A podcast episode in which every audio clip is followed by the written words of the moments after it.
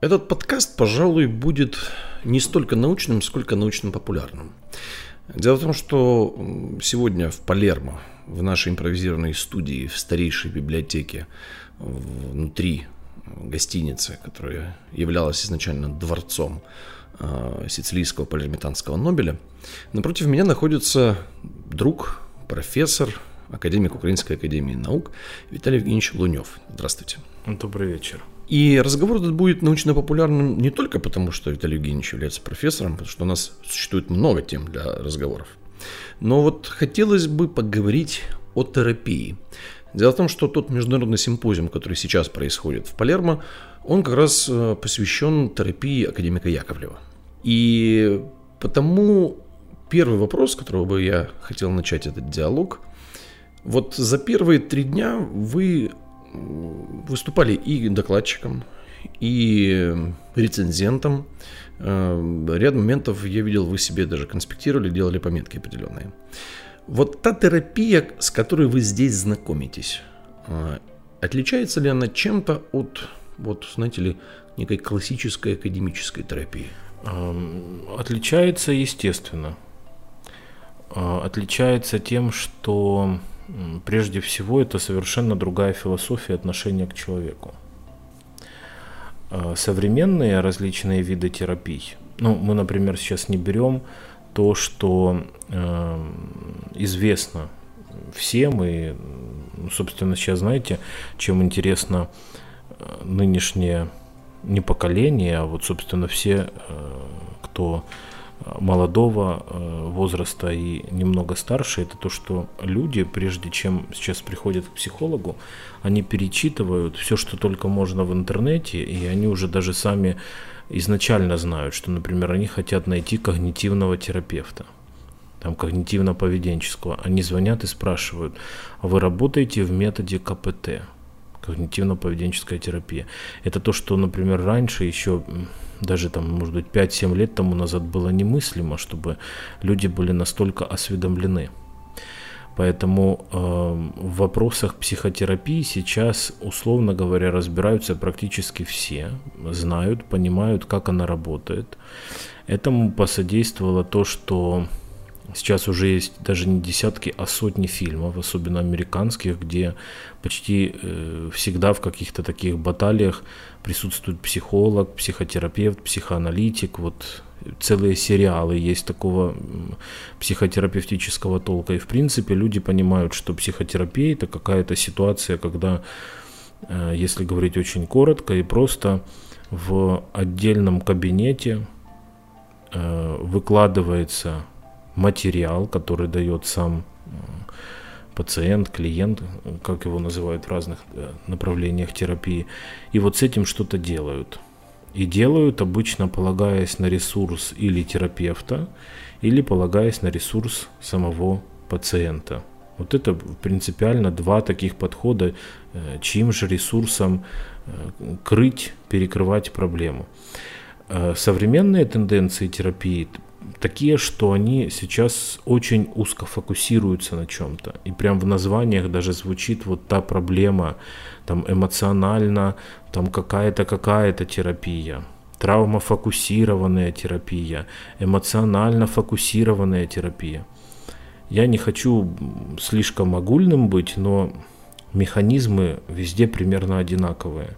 Механизмы почти всех психотерапий, которые есть сейчас, они или базируются на э, базовых таких психоаналитических понятиях, но психоанализ не, не выдерживают люди. И 3-5 лет избавляться от какой-то проблемы мало кто себе может такое позволить, если вообще в этом необходимость. Но э, большинство психотерапий сейчас выглядит таким образом. Они используют принципы и позиции психоаналитической теории – но на самом деле это коуч, это бихевиоризм, и это такое как бы эм, быстрое переделывание отношения к ситуации. По сути, это переубеждение человека о том, что, условно говоря, ему уже не больно. или ему уже это не интересно, или ах, как хорошо, что теперь он может обратить внимание на что-то другое. И это очень, э, по, по большему счету, не имеет каких-то глобальных э, влияний на человека, на то, как организовано его представление о жизни, о себе, о, о таких категориях, как, например, его ценность, его достоинство, э, что, собственно, является как вот чем мне понравился и нравится симпозиум, то, что под взглядом психотерапии основным ресурсом человека в преодолении э, там, различных трудностей или вообще в его функционировании могут быть два, казалось бы, очень простых явления, таких как честь и достоинство. Это не точечные какие-то проблемы, с которыми обычно приходят – а вот именно как раз два таких явления – честь и достоинство. По сути своей, если мы помогаем человеку обрести такие состояния, это примерно, как мне кажется, равносильно тому, чтобы взять и повысить человеку иммунитет. И автоматически повышая иммунитет, мы можем избавиться от ряда болезней или каких-то недугов. Точно так же помочь человеку ощущать свое достоинство и знать свою честь это во многом может лишить его необходимости участвовать в каких-то дисфункциональных схемах, моделях поведения, вот в э, автоматизмах, которые его бесконечно приводят к тому, что вот, ну, он бесконечно пытается преодолеть что-то, залезть на гору, все время срывается, падает. Он-то э, на самом деле о чести и достоинстве мечтает. Вот, вот что является ключевым. И, конечно, для меня вот именно такие конструкты в психотерапевтическом подходе как честь и достоинство, они для меня показались совершенно новыми. Я, я не могу сказать, какое из известных нам направлений психотерапий так бы серьезно занималась вот этими двумя категориями. Ну, обратите внимание, ведь Э, существует ряд парадигм вот, в терапии Яковлева, да? То есть одна из них звучит каким образом, что э, лучше всего терапевтируют результаты и успех. И движение по уровням, которые мы сейчас тоже обсудим, э, терапии Яковлева, это путь к триумфу. Человек, который добился триумфа, у него, в принципе, ну, его терапевтировать не нужно. Он сам кого угодно терапевтирует. И вот в терапии Яковлева, как мы уже знаем, есть четыре уровня. Да, то есть тюрьма, армия, монастырь и корабль. И вот первые дни были посвящены рассмотрению первых двух уровней, да, тюрьма и армия. А, вот для человека неподготовленного, вот для него слово тюрьма вызывает ну, какие-то определенные ассоциации, абсолютно точные. Насколько вам стало понятно, о чем идет речь? То есть что Яковлев вкладывал вот в понятие тюрьма? Я э, понял то, что под тюрьмой Яковлев понимал э, среду, пространство, которое позволяет э, по причине того, что человек натыкается на стену какую-то, и его, так условно говоря, от этой стены отбрасывает, откидывает, он, может быть, второй раз пытается головой эту стену пробить, третий, пятый, десятый.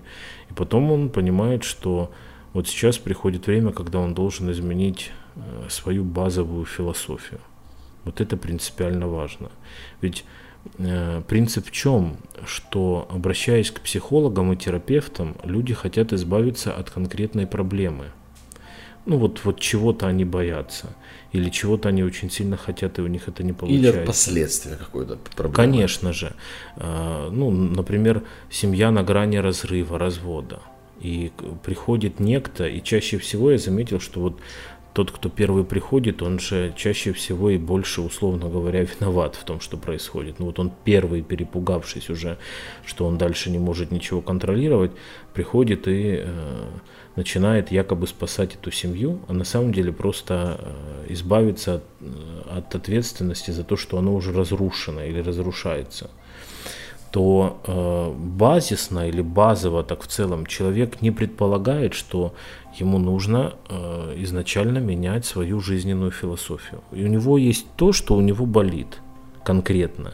И вот он считает, что есть какая-то технология, э, ну, которая эту, эту проблему должна решить, и причем очень быстро и очень мгновенно. То есть тут э, понимаете, в чем э, принципиальная вещь идет, о, о чем нужно говорить? Что если мы говорим о терапии, и тем более о терапии Яковлева, то мы должны говорить о серьезном фундаментальном процессе, который по хорошему счету кардинально меняет человека. Знаете, я когда работаю с тяжелыми случаями различными, да, но я в парадигме Яковлева не работал, но э, я работал в такой своей личной концепции, это мои наблюдения такого порядка, что в самых тяжелых ситуациях, с которыми сталкиваются люди, э, первое, что должен помочь э, психолог, это стабилизировать самооценку, как ее так называют, или представление о себе, чтобы у человека появился такой ресурс уважения к себе. Без этого дальше работать невозможно. Я это э, абсолютно замечал на многих э, своих личных примерах практики работы. И поэтому для меня этот тезис в терапии Яковлева о человеческой чести и достоинстве как базовых э, таких фундаментальных ценностей психотерапии, он, он показался очень оправданным. И вот как раз это и принципиально важно, чтобы речь шла, э, речь идет о том, какая конечная задача. Одно дело, когда к психологу приходит человек, который боится летать на самолетах, и ему кажется, что вот его сейчас там за месяц до его полета должны научить какому-то способу самоуспокоения, чтобы он спокойно сел в самолет и улетел. Это один вариант. И другое дело, когда мы имеем дело с людьми, э, которым прежде необходимо э, серьезно менять философию жизни. И в этих случаях необходима терапия. Э, терапия Яковлева, она бы вообще, знаете, больше э, так похожа на государственную политику ну, какую-либо или, или политику Э, серьезные обучающие программы длиною в какие-то серьезные этапы жизни, годы жизни. Что не исключает достаточно быстрых результатов на самом деле, потому что уровень тюрьмы можно пройти и за полгода. То есть это не, не обязательно, знаете, как история про шли годы. Константин Владимирович, вы должны э, учесть факт, что полгода для очень многих э, желающих получить психотерапевтическую помощь, это кажется невыносимым временем. Почему я и говорю, что люди хотят очень быстрых результатов. Они начитались. Вот интересно, кто им э, рассказал, что в терапии могут быть быстрые результаты? Это им рассказал Google, я так понимаю. Google и рынок психологических услуг. Потому что когда вы приходите на консультацию первичную к, к психологу или к терапевту, вот я не могу понять, откуда берутся эти цифры, но они есть практически везде и всюду. Они звучат примерно так, что вам нужно 10-12 консультаций. Почему не 13? Почему не 9? Это классика, да, 10-12. Это, да, классика. Как вот массажи. Вот мне, мне мой массажист говорит, вы понимаете, что когда мы вам говорим, что вам нужно 10 массажей, это лохотрон. Нужно 12 на самом деле. Вот, э, ну и это он, на самом деле мне э, мой массажист еще года три тому назад рассказал этот секрет, и потом я понял, что в принципе психологи работают примерно точно так же. Краткосрочная терапия 10-12 сессий, среднесрочная 20-40, больше 40, то есть а больше 40 это сколько? 43? 50 или, или еще сколько-то. Поэтому одно дело, когда есть, знаете, такие модели терапии, когда, а, по сути, они дидактические. И чаще всего они бывают именно такие, когда мы как бы обучаем, в том числе и будущих психологов, например, или тех, кто интересуется стать потом психологами, и они проходят какие-то технологии, методы, это видят, и вот это упирается в каких-то 20, 40, 60 программ. Но сказать точно, сколько необходимо, ну, ну, просто это нереально. Я э, сейчас э, хочу, чтобы меня правильно поняли мои коллеги, если они это будут слушать. Э, но пример, пример был очень простой. Он как бы не из сферы профессиональной психологии или профессиональных услуг. В одном коллективе я работал, и был такой коллега, который вот всегда ходил по периметру здания, вот он, например, поднимался на следующий этаж, и у него такие были э, навязчивые состояния, когда он должен был пройти вдоль всего этажа по его периметру, и только потом поднимается на лестницу и поднимается выше, выше, и время от времени он оглядывался. И к нему э, сзади однажды подкрался такой очень интересный, своеобразный старенький профессор, ну такой крепкий э, дедушка был. Он его так схватил за плечи сзади, труханул и таким э, бытовым языком ему сказал, зачем, э, значит, ты оглядываешься, кому ты нужен? И он перестал. Я, э, понятно, что мы можем объяснить, что это там э, причина не ушла, ушли только симптомы и многое другое, но по хорошему счету, вот как бы он избавился от модели поведения, которая э, ему мешала, которая была дисфункциональной и т.д. и т.п. Он, соответственно, избавился от лишних взглядов, от лишнего чувства стыда за свое неадекватное поведение, от каких-то там прогнозов, как к нему будут относиться другие люди. И я знаю, что из личных бесед, я с этим профессором дружил очень, он мне говорил, что он меня часто благодарил за это.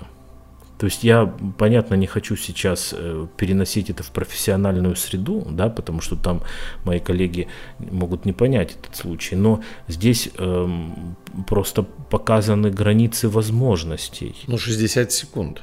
Ну, по, по сути, да. 60 секунд и эффект. Я не, мы не можем или там стоит, не стоит это называть терапией или чем угодно, но сам факт о том, что это кардинально меняет наше представление о границах любого воздействия.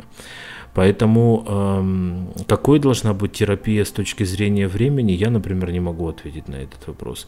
Э, но эм, вопрос другой, о том, что часто под психотерапией люди подразумевают то, что лучше всего называть коучингом или э, каким-то вот таким моментом приобретения новых быстрых навыков. Э, якобы не умеешь общаться, вот тебя научат сейчас э, каким-то приемам, технологиям. Опять же, я очень утрирую, упрощаю и, и, и где-то могу быть неточным, но, но сама модель такая. И совершенно другое дело, когда мы говорим о терапии, которая эм, сопровождает человека, поскольку становится системой его ценностей всю его жизнь, долгую жизнь. Вот этим на самом деле интересен психоанализ. Он не должен быть процедурой три раза в неделю, как это сделали там и 10-15 лет, и потом оказывается, что он так и не помог. Психоанализ это культура, совершенно другая, это глубинная культура, отношение к своей жизни, а, потому что если однажды ты побывал на терапии, то ты не можешь дальше относиться к своей жизни так, как относился до этого. И, потому что иначе ты ничего не понял. Иначе это было какое-то чудо исцеления, что ты, ты не видишь механизма. Когда ты знаешь механизм, который вывел тебя из твоего тяжелого, дисфункционального, патологичного, еще какого-то состояния, привычек, образа жизни, чего угодно, то вся дальнейшая жизнь не может уже э, пройти без учета этого. А вот э, где э, ты будешь черпать ресурс, это уже более серьезный вопрос. И вот как раз на момент вот этой ресурсности на протяжении чуть ли не жизни обращает э, внимание терапия Яковлева. Вот, вот здесь она принципиально важна, потому что если ты изменил философию на стадии так называемой тюрьмы, ты же знаешь, что ты изменил. То есть у тебя уже есть два образа того, э, кем ты был прежде, и ты уже это видишь. Знаете, в некоторых э, таких терапевтических направлениях есть очень простая задача. Опиши, напиши, вот что, что есть, что происходит, э, что ты видишь. Люди не могут написать, что происходит. То есть они это не отделяют от себя. О какой э, смене философии здесь может идти речь? Ну и обратите внимание, на первом уровне ведь мы имеем дело с аппликацией. Аппликация очень несложная. Вы помните, да, такой некий круг, круг Мальцева. Мы имеем дело с а, инструментом, то есть что-то нужно использовать, чтобы добиваться результатов, потому что без действий, без поступков, без результатов нет свидетельства того, что произошли изменения. То есть здесь терапия упирается, э, и ее индикатором является изменение именно результативности человека. Ты сам не понимаешь, что ты делаешь, пока ты не видишь результатов. Сто процентов. Да, то есть ты можешь там изменить отношение к чему-то, но ты как не умел ничего делать, то есть твоя жизнь не изменилась. Твое отношение изменилось, а качество жизни не изменилось. Это фантазия даже изменилась, а не отношения. Именно. Это... То есть вот мы имеем дело с инструментом, мы имеем дело с предохранителями. Вы помните, да, очень важный блок, то есть то, что не дает возможности идти назад. Мы имеем дело с рабочими процедурами, их 12. И это вещь, которая убирает препятствия. Потому что ты больше не привязан к своим неадаптивным защитам, которые до этого времени были, сложились а ты переходишь на конкретные э, механизмы уже адаптивного плана. Именно. Мы заменяем да, психологические защиты на э, вот те самые инструменты э, и РПТК Раструба. И очень важный блок это движение. То есть мы смотрим на действия. И вот когда мы проходим два этапа, помните, лояльность и совершение поступков, то мы можем констатировать о том, что вот этот блок человеком пройден. То есть, опять мы возвращаемся к тому, что ключевой индикатор – это действия и результаты. Да. А, собственно, это единственный способ, как вообще можно увидеть, что что-то происходит.